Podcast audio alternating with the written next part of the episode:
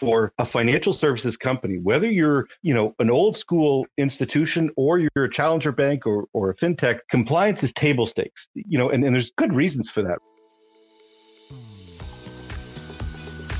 You're listening to Payments Innovation, a podcast dedicated to helping business leaders navigate today's global digital economy. Looking to learn about the latest innovations within fintech and payments? You've come to the right place. Let's get into the show. Welcome to another episode of the Payments Innovation Podcast powered by Currency Cloud. This is your host, Jeff Forkin, and I'm really delighted to be joined by Matt McGuire uh, of the AML Shop, founder of the AML Shop. Matt has a amazing background across uh, AML and, and fintech. Um, so, Matt, why don't you go ahead and give the audience a quick background, and then we can dive into the conversation. Oh, thanks, Jeff. Really glad to be here, and um, we're big fans of Currency Cloud, so super appreciative of of this opportunity. Uh, let me, um, yeah, as, as, you say, I'll, I'll tell you a little bit about my background. I um, I am a super lucky fellow, uh, and I don't mind admitting it. You know, from early on, I, I knew what I wanted to do. And my uh, my folks were both prosecutors, and um, so the law seemed like a ton of fun.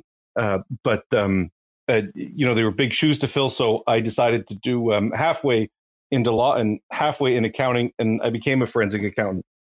So I trained to do that, and um, uh, I did a postgraduate degree in that. Have a CPA, and um, soon after I got my um, my ticket, I started working for Canadian intelligence. And so that means generally counting the number of beavers in the country.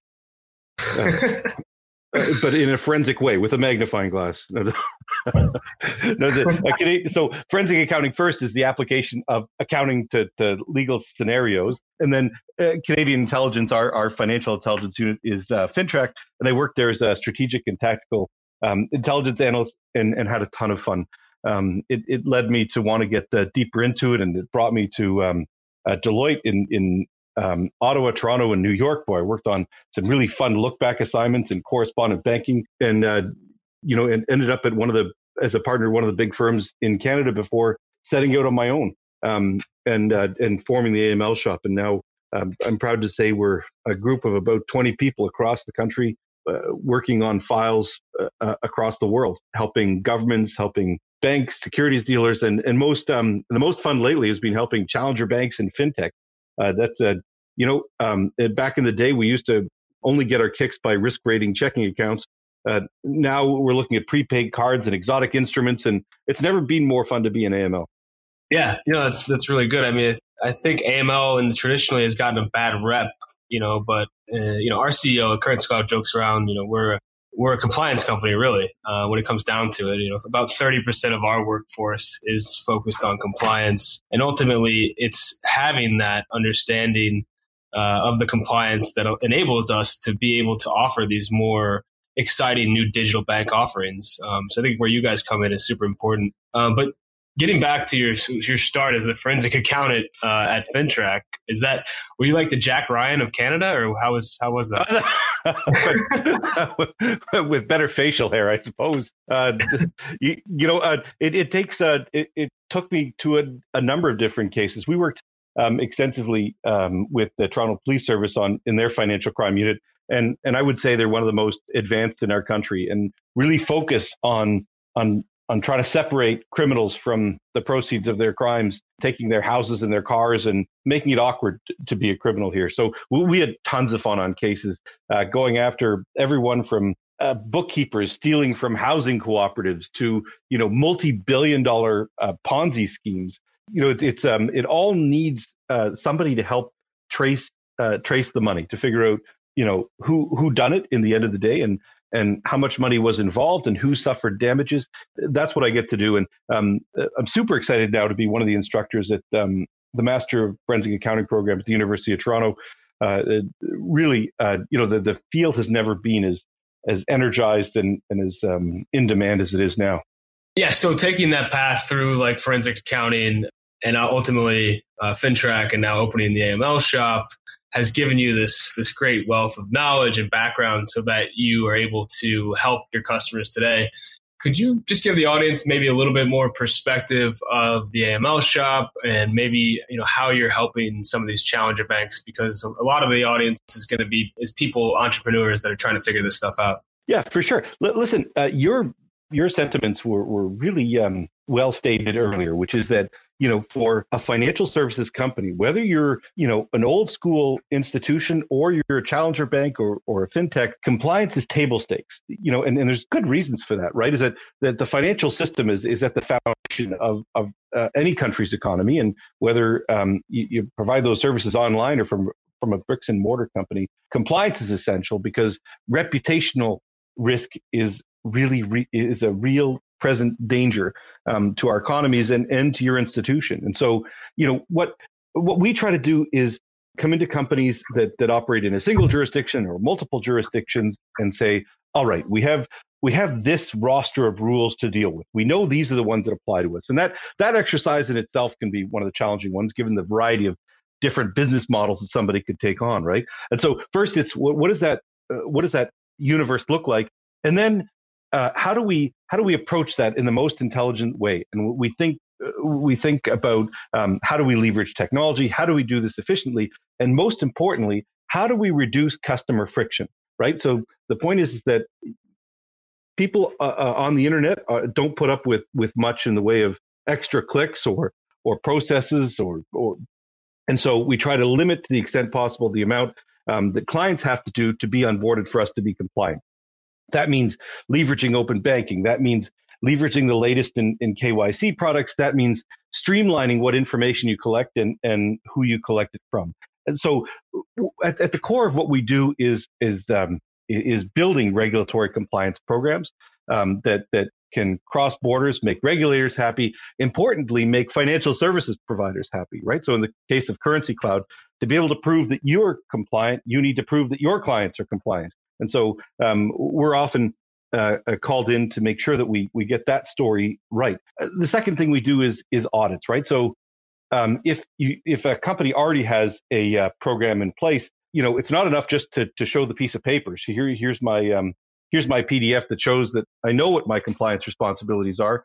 Uh, often you're called on to prove that it's working, working the way it's supposed to, that you're ma- actually managing the risks that you set out to manage, that you actually um, are complying with the rules uh, that you're supposed to be complying with. So we conduct uh, the equivalent of AML audits, and, and they span the range from money laundering to terrorist financing to sanctions uh, to prove to your financial services providers, to prove to your regulators that you're getting this right. You know, and then uh, the the um, the third major service we provide is is um, an outsourced AML service. So fintechs getting off the ground want to focus on, uh, quite rightly, want to focus on building their business and building revenue and and and the the promotion that goes along with that. And so in the background, we can take care of a lot of the compliance responsibilities for them so that they can focus their staff and their uh, and, and, their attention uh, primarily to the business.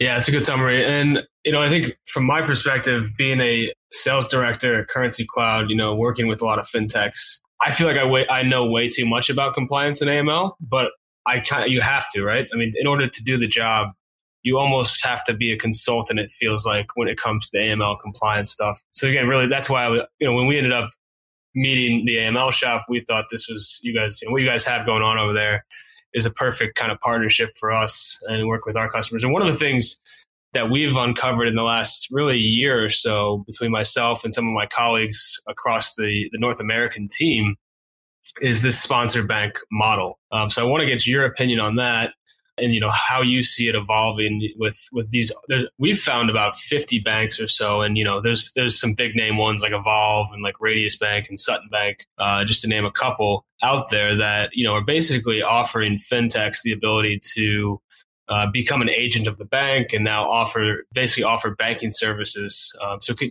can you give me some some your opinion on that and what you know about it and, and where you think it's kind of going on the sponsor bank model yeah, uh, listen, it, it's a great evolution. It, it's um, it's realizing you know that that um, in a lot of instances, fintechs can can innovate at a far greater pace and with their finger closer to the pulse of the folks that they're dealing with, right? So, um, you know, whereas uh, uh, banks have struggled to keep up with those sort of innovations, they can participate in this system by being a utility.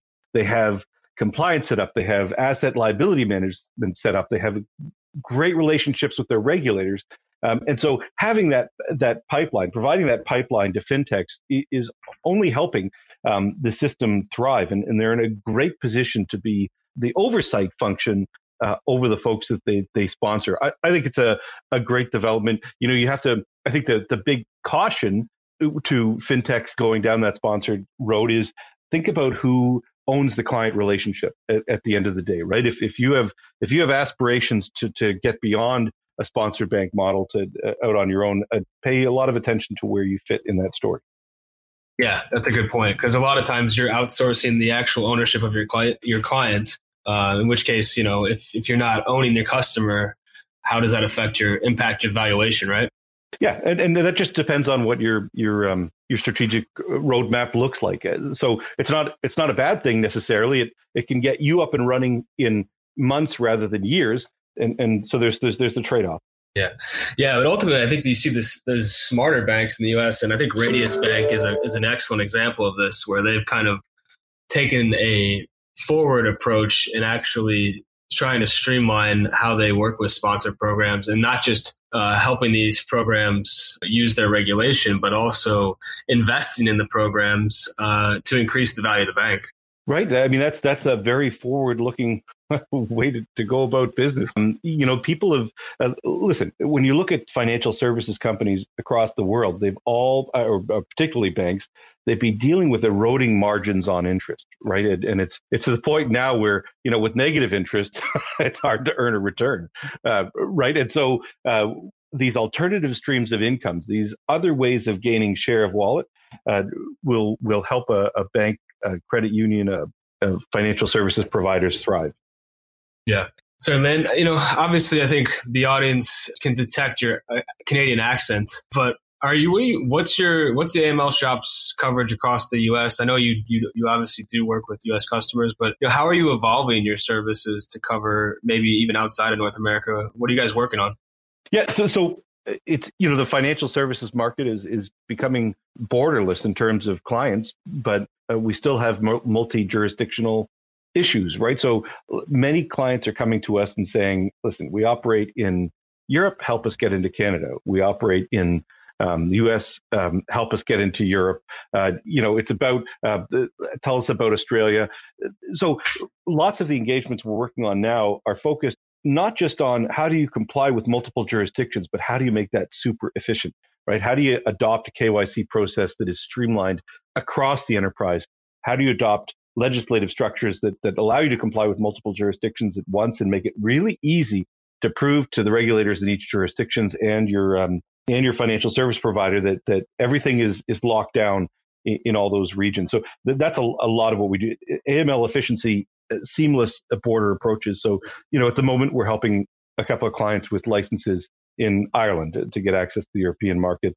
You know, uh, we're working with an FX provider that operates in, in seven jurisdictions uh, to to understand how they can how they can use the same amount of staff to to be able to deal with ten times the sales volume. Yeah, that's you know it's kind of the same thing in Currency Cloud's uh, adept in this as well because we have a, a, whole list of permitted jurisdictions where effectively we can receive funds from or we can actually onboard customers. So, you know, our again, our compliance team, it's about 30 to 40% of our workforce has gone out and established different sets of KYC rules and, and you, you have to go in and confirm that what we're doing is is, you know, covers us for that jurisdiction. So yeah, it's, it's very difficult uh, when you try to start offering financial services into all these different markets. I think South America is especially cumbersome. Uh, no doubt. You know, in each of these, uh, listen, uh, in each of these jurisdictions, it's the easiest to attack a foreign player, right?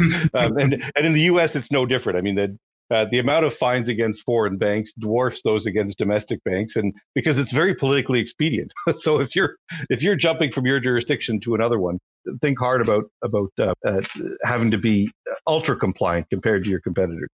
Absolutely. Now we haven't we have to address the elephant in the room, the situation around COVID. I know you and I chatted offline a little bit about this, but just kind of pivoting. Um, how do you feel about this work from home thing, and what do you see for your business going forward? You know, Jeff, it feels like um, the way we were doing things before was entirely uncivilized. I'm sorry it took a pandemic to get here, but it's given great perspective uh, to a lot of folks I've I've talked to, which is you know uh, commuting for two hours in the morning and two hours in the evening. It really isn't all that necessary. We can operate highly functioning teams remotely. I think it's just ex- it's accelerated that trend, and, and it's it's really been great. You know what? Uh, the fun bit that that I've seen develop from this is the number of people that um, have been at home and started to have the time and and uh, the patience to think about the dreams they always wanted to realize. We're, we're getting more and more companies coming to us with new business ideas and new ventures uh, because they um, uh, they're able to sit back and, and contemplate and plan these sorts of things. And so uh, I'm seeing a lot of innovation come out of it. Uh, and and you know the our um, our team generally works from home in any event. So we weren't it mm-hmm. wasn't um, it wasn't a monster impact. I think in terms of um, you know the sort of bills I'm getting from people working from home for their internet, it, they've really skyrocketed. I don't know how much that has to do with business. you know, it, it, may be that everybody's watching Mad Men, but uh, that, that's fine. I, the, the work still seems to be getting out. Right. Yeah, it's it is really interesting. I think you're right. It's it's totally exciting. We we've just announced that we've Currency Cloud's become a remote first company. So we are going to be, you know, encouraging any new hires and, and existing employees, I guess, going forward that, you know, you're free to work remotely first. And so then, you know, I would imagine we'll be downsizing our offices uh, potentially in the future. You wonder what kind of impact that's going to have on the uh, the broader market in these in these big cities like Toronto and New York. Yeah, no doubt, and, and maybe um, maybe the, the the advantage is that you know the the transportation infrastructure that we have can last longer than we thought it might, and um, you know, maybe it means people can work from far nicer places, you know, with uh, views of lakes and, you know, be closer to their families. And, and you know, there's a whole bunch of, of uh, good that's coming from this. I'm, I'm, I'm really sorry to, I mean, listen, uh, it's a, it's a, a, pandemic is a terrible thing, but there seems to be some positive outcomes. I, you, you know, we talked about it. I had COVID and, and um, got to the other side uh, quite fortunately. And, and I mm-hmm. don't uh, wish it on anyone. Oh yeah, so your experience was pretty rough then, huh? It was it was um, the least amount of fun since uh, since Frosh Week in grade nine. wow. Well, yeah, we're obviously glad you made it, and you know it's it's, it's crazy because there's so many people that have no symptoms, and there's people that have you know experience what you've experienced. There's no telling why some people get it very bad and some why and why some don't. It's, it's I think that's what's scary about it, right? Yeah, so true. Well, Matt, listen, I, I really appreciate you jumping on today. Uh, it's always a pleasure to catch up. And we look forward to staying in touch uh, with the AML shop. Um, if, if anybody's listening, they want to ch- look into the AML shop, what's the best way to get in touch? Is it from the website? Yeah, check out the website. It's um, the amlshop.ca. There's a whole bunch of resources on there, ways to get in contact with us. Awesome. Well, thanks again, and we'll talk soon, Matt. I really appreciate it. Take care. Currency Cloud is an online payments company that makes international money transfers fast and simple for businesses. We're building a borderless future where international transactions are seamless for a better user experience. Discover the world's most trusted payment platform and our toolkit of developer friendly APIs at currencycloud.com. You've been listening to the Payments Innovation Podcast. To ensure that you never miss an episode, subscribe now in iTunes or your favorite podcast player. Thanks for listening. Until next time.